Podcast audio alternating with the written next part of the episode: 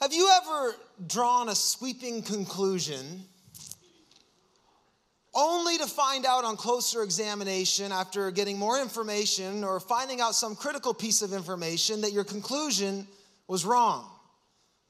Anybody ever found that? Anybody ever had a moment like that where you drew a conclusion and then after maybe getting closer examination or different information or some piece of information, all of a sudden what you'd thought was true, you found out you had an entirely different perspective and opinion on that thing. Uh, you saw the flip side of what you hadn't seen before. Has anybody ever experienced something like that? Maybe, maybe for you it was a someone Maybe you drew a conclusion about somebody and you thought they were one thing, and turns out you saw you after closer examination or experience, you found out it was something altogether. Maybe that was a bad thing. You thought someone was somebody they weren't, and you found out the hard way after uh, an experience. There was the flip side to who you thought they were, or maybe it was a positive thing that you didn't like someone at first, that you wrongfully got, you know, you had the wrong idea about them, like my wife tells me about me when, when she first noticed me. She didn't like me, she didn't like my personality. I had to bust out blue, blue steel on her a few times and, you know, win her over with, with good looks. my personality wasn't doing it, apparently. You ever have the wrong opinion about somebody? Maybe it was a something, maybe it was a product. Maybe you, you know, maybe you were really excited to get a certain product because, you know, the commercial pitched it this way and you thought sold and you got the product and you found out what they didn't tell you the flip side that, that it actually isn't that great after all. Maybe it was a, a car that you wanted that turned out to be a lemon. Uh, maybe maybe maybe for you it was a job that you thought this is the job i've been waiting for and then it turns out once you got into it on the flip side it's not it's not all that i thought it might be. Yeah there's always a flip side isn't there? Maybe for you it was a, an opinion. Uh, it's amazing to me the older i get how much my, my political views have changed from the time i was in college and when i knew everything. Um, it's amazing how over time you can just change your opinion on things. Or, or this one, this one will hit close to home. How many of you who, who raise your hand if you have kids? How many of you, before you had kids, were the perfect parent? Remember that? Like, I remember my wife and I judging my brother in law and sister in law, like, we wouldn't do that with our kids. And our kids, they're gonna join our lives. Remember that lie?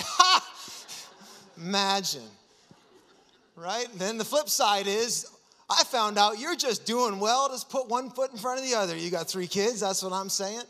No, we find the flip side, it's easier said than done. There's, there's more to the story, that there's always a flip side, that, that there's always more going on. And sometimes on closer examination, you find out that there's a flip side to what you had thought previously. We all have examples in our lives of our tendency to draw conclusions before we should have. That's why we have certain sayings in our world to help us remind ourselves of our tendency to draw, to jump to conclusions. We'll say, don't jump to conclusions, or don't read a book by its right. Don't judge a book by its cover, not read a book by its cover. That'd, that'd be a quick read. Uh, don't judge a book by its cover. Uh, it's not over till till it's over. Yeah, some of you are going to say till the fat lady sings. I was waiting for it, but that wouldn't be that wouldn't be politically correct. So we shouldn't do that. Yeah, but we, we all know that tendency in us to just make judgment and to, to make an opinion, and then after further examination, on further review, you saw the flip side to the story, and you all of a sudden had a different perspective. There's always and often a flip side. And I came today just really quickly. I want to talk to you about the flip side of life that is found when you find Jesus. That Jesus is the great, uh, the great piece of information, the great person, the great someone, the great experience, the great revelation that actually turns the page on your life and changes, changes everything. He is the one that turns the page on your life. He is the great flip side of all of our lives. I want to talk about the flip side just for a minute. We're looking at, as we over the last few weeks have been journeying through the book of Genesis, and we've been looking at these old stories at the front of the Bible. Uh, and it's all about the book of the beginnings, it's called the book of beginnings, the book of origins, where it gives us a framework, not necessarily to understand the world on scientific levels. We talked about that the first week, that people have tried to use Genesis to, to make, you know, scientific theory and to try to push it and make it reconcile. And that's not really the purpose of Genesis. And we've found the hard way as Genesis leaves out a lot of very important details if you're, if you're trying to prove things scientifically. What we found out about the book of Genesis is Genesis is actually a metaphysical book. It's, it's, it's there to, to teach us something that God wants us to know about Himself and ourselves and this world we live in. And so, over the last few weeks, we've been journeying through the book of Genesis. And here we get to Genesis chapter 6, and we've found the destructive things that sin in the world has brought forth. In Genesis 3, we remember Adam and Eve, and we remember how sin became into, into the picture and what happened immediately. There was this fallout that happened, and repercussions, and death entered the scene. And then last week, we looked at Cain and Abel, and you're going to start to see the deterioration of God's creation, how it went from Adam and Eve transgressing to now you have their sons, one son killing the other. It's this brutal progression of sinfulness and darkness in the world. And then, if you keep reading in Genesis 5, it shows the generations getting uglier and uglier and uglier, and things getting more sick and twisted and broken because of sin. Until we find in Genesis chapter 6, we find that, that God looked upon the world and he saw that every inclination of every heart in every, every person uh, was totally given over to sin that people were dead in their hearts. They were dead in their sins, the Bible says. And so God comes, and we see this story where this great flood happens and kind of washes over the whole creation. And now, again, if we were trying to do this scientifically, we'd start to think, okay, how do you prove that there was a great cosmic flood over the whole earth? And that's not the point. Uh, there are some theories that it was a localized flood, and there are great theories that it actually did cover the whole earth. I would, I would just tend to lean towards it says what it says, so I believe it.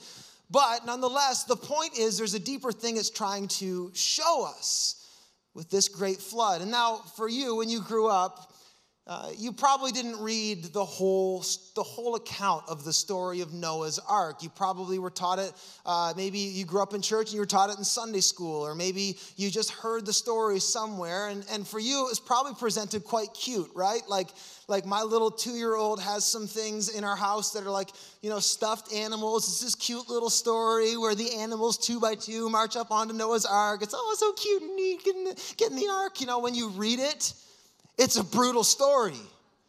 Like, eh, no, everybody else dies. Like, that's the story. Like, it's, it's a brutal story when you read it. And so, at first glance, you, you, you probably didn't read it. You probably were just handed some version of it that was kind of cute.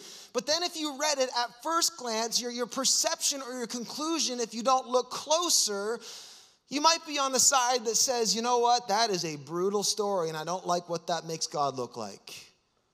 And I want to just draw your attention for a minute, and I want you to see the flip side of this story because this story, there's actually more going on than meets the eye, and you're actually going to see God from a different perspective if we look a little closer. But beyond that, I want you to know something else. As we've been learning in the book of Genesis, we've found out that this, this book is actually connected to a bigger story. We thought we've learned how Genesis connects the Old Testament, and the Old Testament actually is all moving forward speaking about somebody. What's his name? Yeah, the answer is almost always Jesus in church. Yeah, it's speaking about Jesus. And so these stories that we read in the Old Testament are again, they're setting the platform or they're speaking prophetically or they're a, a mirror image of what Jesus is going to come and do ultimately. That what's happening at a point in time, at a place in time, Jesus is going to come and fulfill in its fulfillment, in, in, in ultimate, in ultimate reality, Jesus is going to come and do that. And so we've looked and we found that there's more to the story. And I want you to look at Genesis chapter 6 with me and I want to just kind of re examine it really quick, and I want to draw a couple conclusions that I think are going to encourage you. There's more about this story, though, when you look at it. I need, to, I need to set this up for you that this story of Noah's Ark is actually pointing to a bigger story. It's pointing to the story of Jesus that, that somehow what, what's happening with the story of Noah's Ark is a picture of what Jesus would accomplish entirely on the cross. We, we believe that Jesus Christ was crucified on a Roman cross a little better than 2,000 years ago, and that he died there uh, for the sins of humanity, and he rose on the third day in victory over death. And what happens in the ark is a picture of what Jesus would do on the cross. And you need to see that as we look at it here. You need to see the flip side of Noah's ark and you need to see Jesus in it. Uh, First Peter chapter 3, Peter says it like this Peter, the apostle who followed Jesus for three years and then uh, on whom the church was built. Look at this. Look what he says Christ suffered for our sins once for all time. Can I get an amen? Can Peter get an amen? He never sinned but he died for sinners. Who are sinners? Us, all of us. We learned that week one. We're all sinners. All have sinned and fallen short of the glory of God. He died for sinners to bring you safely home. Get that picture in mind. Kind of like an ark, like how a family got on an ark with some animals and were transported to safety. In the same way, Jesus is that transport that takes you from death to life or from being endangered and being subject to the judgment of God to safety. Safely home to God. He suffered physical death but he was raised to life in the Spirit. Those who disobeyed God long ago, when God waited patiently while Noah was building his boat, God, you see that? God waited patiently while Noah was building his boat. Later on, Peter talks about God's patience, talking to Christians, saying, Don't think that God is being slow to return. He's actually being patient so that no one will perish. You see, God's heart is not for people to perish, God's heart is for people to live. And Peter wants you to see that God waited patiently while Noah built his boat. The door was wide open. Only eight people were saved from drowning in that terrible flood. And that water is a picture. It's a picture of baptism which now saves you, not by removing dirt from your body, but as a response to God from a clean conscience, from something that happens inside of you. It's an outward picture of an inward decision. And so I want you to see here, as we look and examine the story of Noah, I want you to see Jesus in it. I want you to see the flip side of Noah's ark in the story. And I want you to see Jesus in it. And then I want you to see your own life as an invitation to come to Jesus and to get on the ark into life and salvation. Here are three quick observations Really, we're gonna we got we got to move. But here are three quick observations I want you to see when we think about Noah's Ark. First is this. If you're taking notes, you can write this down. What looked like punishment and death at first glance, it looks like punishment and death, is actually mercy and life. What looked like an act of punishment and death is actually the ark is mercy and life. Noah's ark is a divine act of mercy. Look what Peter says in verse 20. He says, God waited patiently. What is mercy? Mercy is when God holds back what you deserve. Mercy is when he holds back the, the punishment that we all deserve. At a glance, it looks like God's angry. And in many ways, he really is. You got to understand God's justice. We don't like the word justice or judgment, do we? We don't like the word judgment, and we don't like the word justice if we're on the wrong side of it. But if you understand God's judgment, when, talk, when, the Bible says like God hates sin, you ever read those scriptures like God hates sin, He loathes it, He wants to pour out His wrath. We don't like to think about the wrath of God, do we? But if you understand love, then you would understand wrath.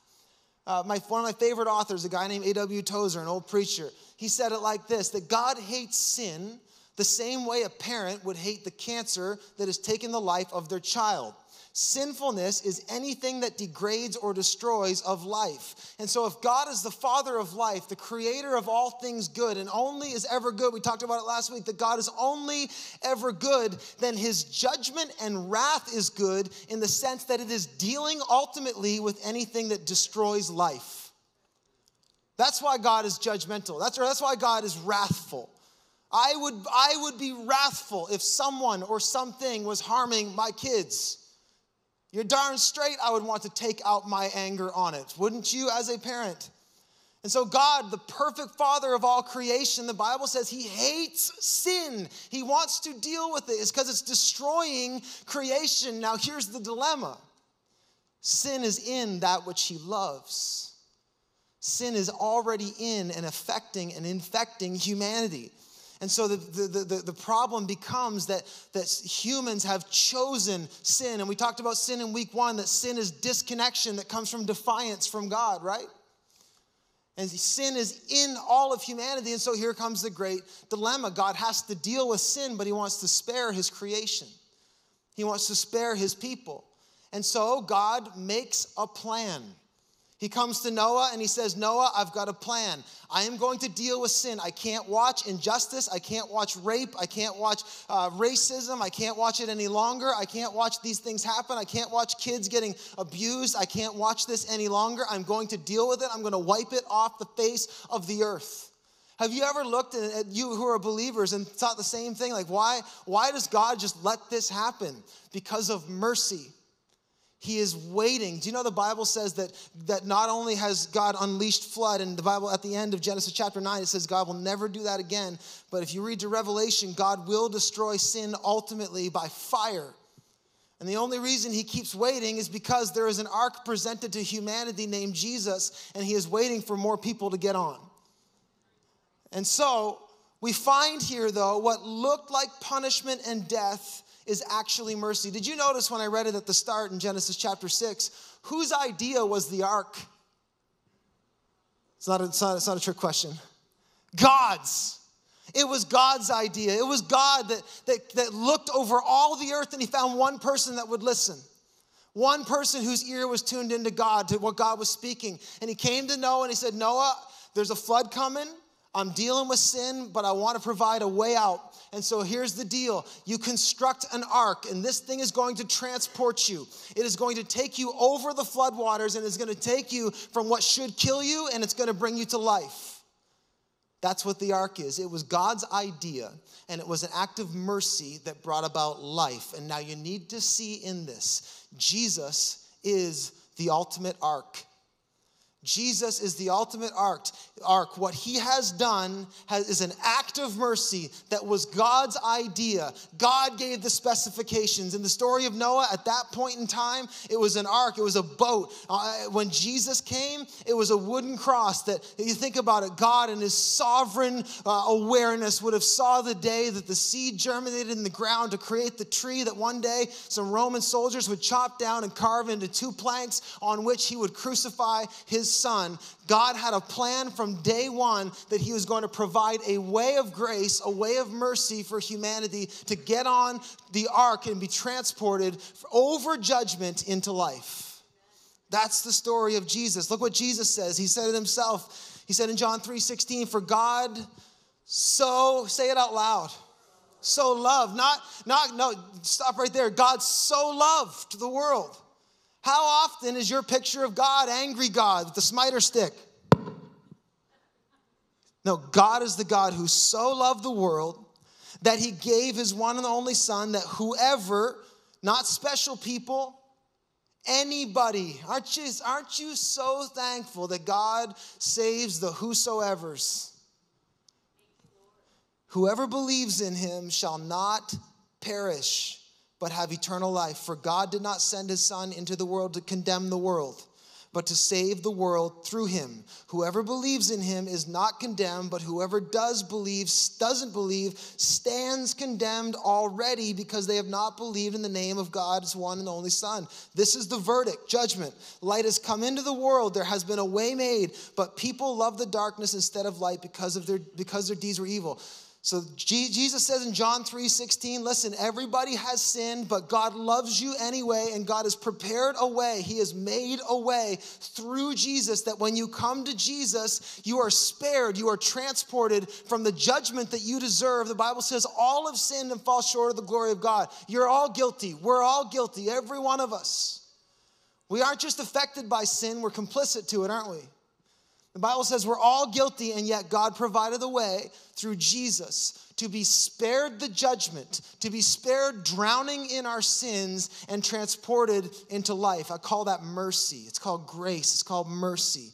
We have all sinned, we've all been broken and corrupt, and we're all dying and facing death, every one of us.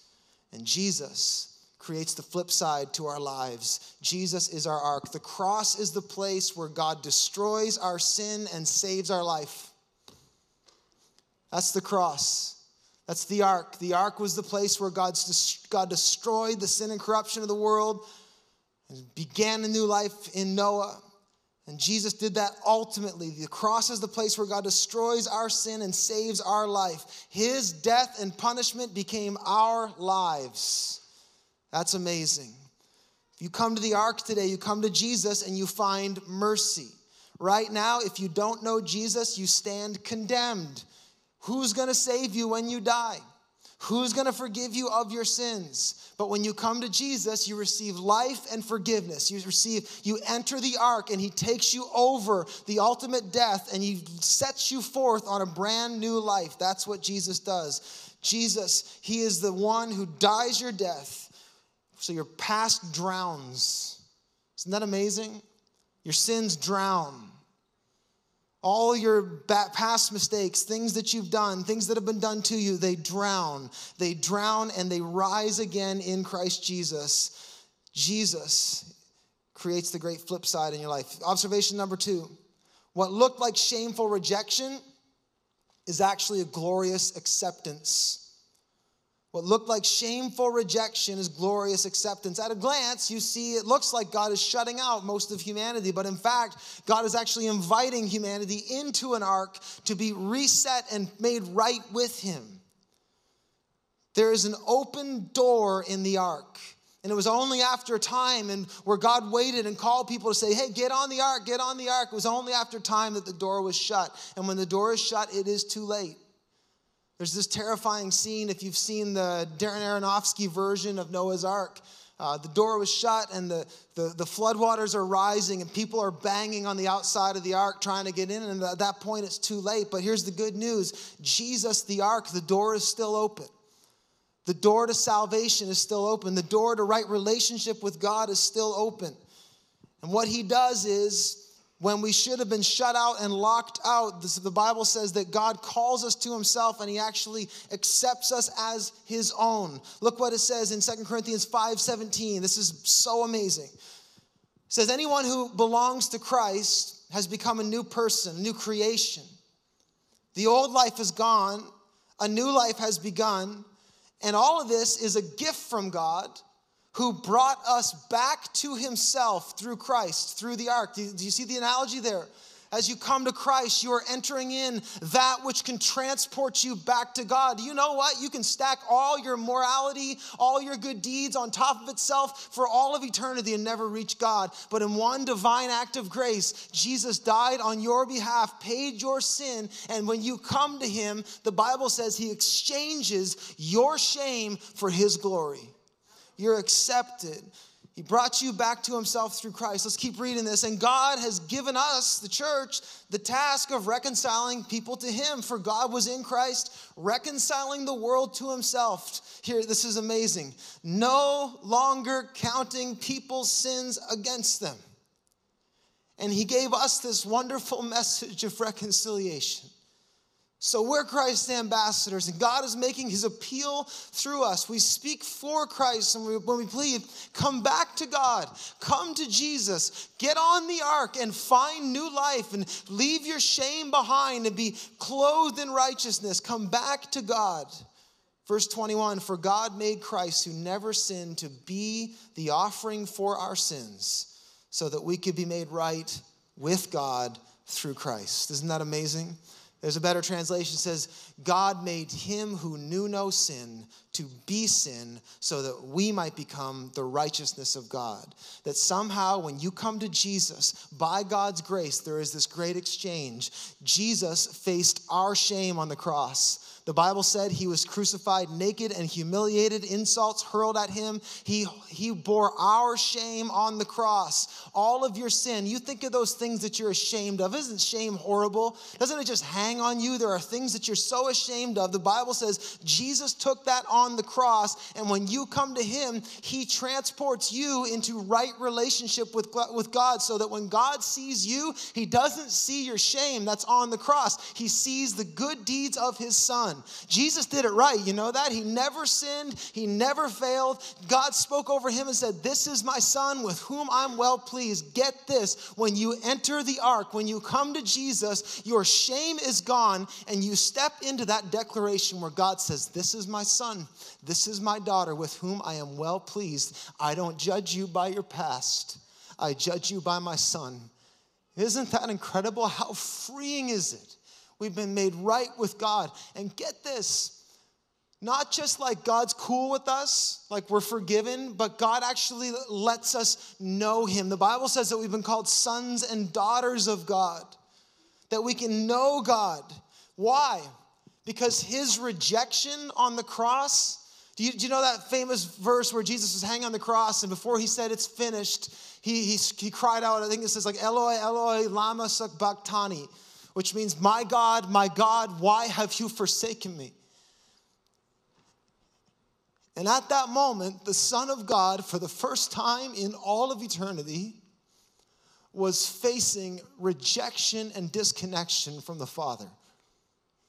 Ultimate eternal separation, which none of you have experienced. The Holy Spirit has been working on you from the day you took your first breath. God, Jesus felt ultimate rejection on the cross. Your eternal rejection, my eternal rejection, so that when we come to Him, we receive eternal acceptance from the Father. It's the great exchange. It's the flip side. Do you see that? His glory for our shame. It's a great exchange. Uh, uh, uh, his, he took on rejection so we could be accepted. The cross is the place where God destroys our shame and gives us his glory. Can I get an amen? Maybe you came today and you are dealing with shame and you've never been accepted, never been rejected, you've never been accepted or never been loved. You've dealt with rejection. When you come to Jesus, you are accepted, you are beloved, you are redeemed, you are restored. Get this the very thing that killed sin cleanses the new creation the floodwaters as it crossed over as it as it passed over all of the earth noah is brought into new life and a new standing with god. It says when they came off the ark god blessed them. Said we're good. Uh, bless you. Be fruitful and multiply. Go in my covenant. And that's what happens. That water that kills becomes the very thing that cleanses us in our new identity in christ. See jesus is the great flip side. The old is gone the new has become the new has begun. I'm not who I was. I'm a new creation, clothed in righteousness. I have a great track record. His name is Jesus. That's good news. Third thing, and I'm going to wrap up. I'm going to get the band to come back. I told you I was going to be quick, didn't I? I was, tr- I was telling the truth. You know you're winning when the pastor tells the truth. You're, we're doing good, right? Like, that should not be cause. That should not be cause for celebration. Here's the third observation, and I'll, and I'll wrap up. What looked like a cursed end was actually a blessed beginning. When you first glance at the story of Noah's Ark, it looked like this brutal ending to everything God had made. Like, you remember how awesome it was in Genesis 1, the story of creation. In the beginning, God created the heavens, the earth, and, and God said, Let there be earth and let there be humans. And He saw them and He saw that it was good.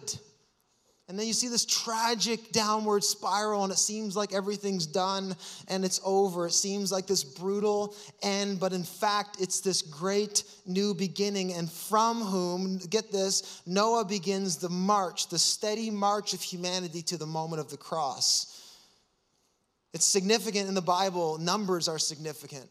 Numbers matter, especially in the Old Testament. There's just whole, this whole way of uh, God communicating to us through numbers. They, they carry values and meanings. And, and the number seven means perfection or completion. Uh, number, tw- number 12 means God's governance being established. Whenever you see that. Number 40, like when it talks about the, the, the rain for 40 days and 40 nights, well, it's not necessarily meaning it literally, although it might be, but what it's trying to communicate 40 means a season. It means a duration. When it was done is what it means. Five means grace. And it's important that you notice this in Genesis chapter, chapter 9 when uh, they, they came off the boat. It tells us that eight people, eight people got off the boat that day. Eight people came off the ark. And the number eight's significant because the number eight is the, the number of new beginnings. Number eight means a new start. It's a fresh day. It's a new humanity, is what that means. We talked in week one or week two about the, the regenesis in Jesus, and that's what Noah's ark is pointing to right here that, that these ones, these humans that came off the ark, represent, represent a new humanity. And in the same way, in a more ultimate way, when you come to Jesus, get this your old life is over, it's gone, it's done. The old you, you have died to yourself. Some of you need to hear that, and that's the best news you've ever heard because you want to get away from it and you need a flip side. You need a new story. You need a fresh start. Some of you need to be reminded of this. You need to take up your cross. This is where, this is where, you know, your, uh, my perfect dream for my life, this is where just follow your heart dies. You crucify it on the cross and say, I have failed to live a life that brings me real meaning in life, and I am dying to myself and coming to Jesus. And when you do that and you die to yourself and you say, You be king of my life, you define me, you hold my future, you hold my past, you hold my today. When you do that, the old you dies with Jesus on the cross and spiritually speaking, and someday in the, in the physical body, the Bible even says, you became a new creation and you start into a new life. Look how Paul says it in Romans chapter 6. This is amazing. He says, For we died and were buried. Do you have that, Romans chapter 6? No? Shoot, listen close. Yes, we do. Good. For we died and were buried with Christ by baptism. And just as Christ was raised from the dead by glorious by the glorious power of the Father, now we also may live new lives. Since we have been united with him in his death, we will also be raised to life as he was. We know that our old sinful selves, that old busted, broken me, those things that I did and those things that were done to me, they were crucified with Christ so that sin might lose its power in our lives. We are no longer slaves to sin. For when we died with Christ, we were set free from the power of sin. Sin was washed over by the waters and you step in free to a new life, a new beginning. And since we died with Christ, we know we will also live with him. We are sure of this because Christ was raised from the dead. If a guy says, I'm going to die and rise again, you can trust what he says. Amen? We know this because Christ was raised from the dead and he will never die again. Death no longer has any power over him. When he died, he died once to break the power of sin, but now that he lives, he lives for the glory of God. So you also, here it is, should consider yourselves to be dead to the power of sin and alive to God through Christ Jesus. That's amazing. When we come to Jesus, when you come to Jesus, to the ark, the old life is gone, a new one has begun, and you have been resurrected, raised up in Christ Jesus, and that becomes your new identity and all the privileges thereof. Like Ephesians 1 says, that every spiritual blessing is ours in Christ Jesus. God isn't withholding anything back. God, there's nothing we need to we need to kind of obtain. God's given it to us in Christ Jesus. We have privileges of sons and daughters. That's amazing. The cross is the place where the old life ends and a new one begins. The cross is that moment, it is that critical moment that becomes the flip side. It becomes the, that moment that changes the old for the new. That's what Jesus does. Jesus is the flip side for your life.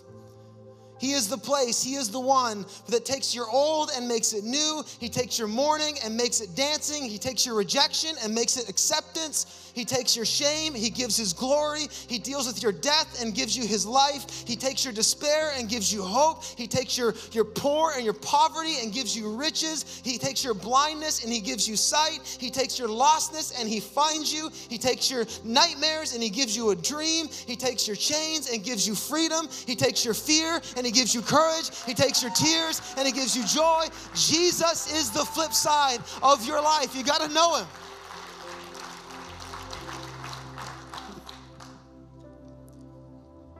He's the place where you get a new story.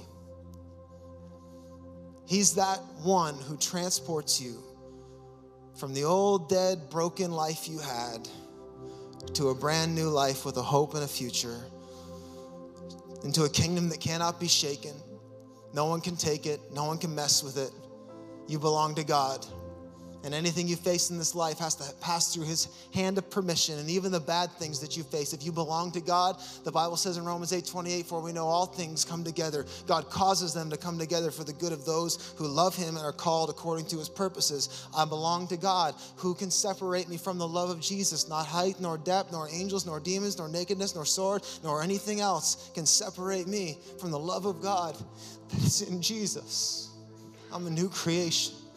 Every once in a while, uh, especially as a pastor, I'll get this a lot. I didn't know I didn't get it a lot before I was a pastor, but maybe you have encountered this.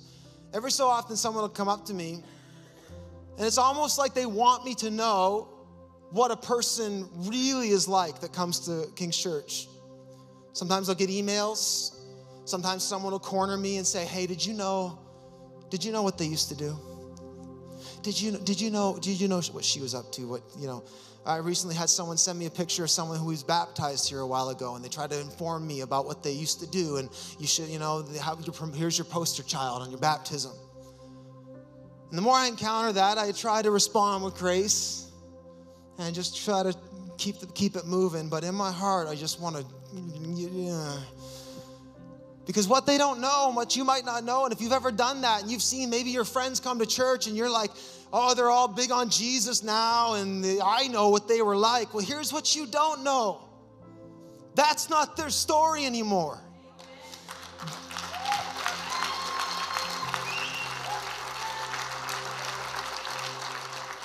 That died with Jesus. You see, the reason you come to the cross in the first place, because we know we're not perfect. We know we need grace. We know we need life. We know we need forgiveness. That's why we came to Jesus in the first place. So stop trying to define them by their past when, when God defines them by God's Son. And so when we celebrate baptism today, we celebrate a life that has been flipped. Someone that has gone from death to life someone whose sins have been washed away by the blood of Jesus and they have been born again into righteousness and right standing with God. They can know that God is for them, not against them. That when God sees them, He says, This is my son with whom I'm well pleased. This is my daughter with whom I'm well pleased. You see, Jesus has flipped every single life that you're going to see baptized. All the ones in at East and at West and at Halifax and here, every single one of them is a testimony of Jesus writing a brand new story. Is anybody thankful today that Jesus has written you a new story? Hey, let's stand, stand together at all of our locations. Let's just pray. Father, we thank you today that when we came to Jesus, the old has been passed away and you exchanged it for the new. You took our debt and you gave us your riches. You took our shame and you gave us your glory. God, thank you that our sins died the day Jesus died. Thank you that our shame died on Jesus on Jesus's cross. Lord, thank you that when we come to Jesus, He transports us, He transports our lives from death to life, from bondage to freedom, from brokenness to healing, from purposelessness to purpose. I have a hope and a future in Jesus. And so, Father, for every person who's seen the, the, the page of their life turn, God, we just say thank you, Jesus. Thank you, Jesus, for every person today that's going to be baptized.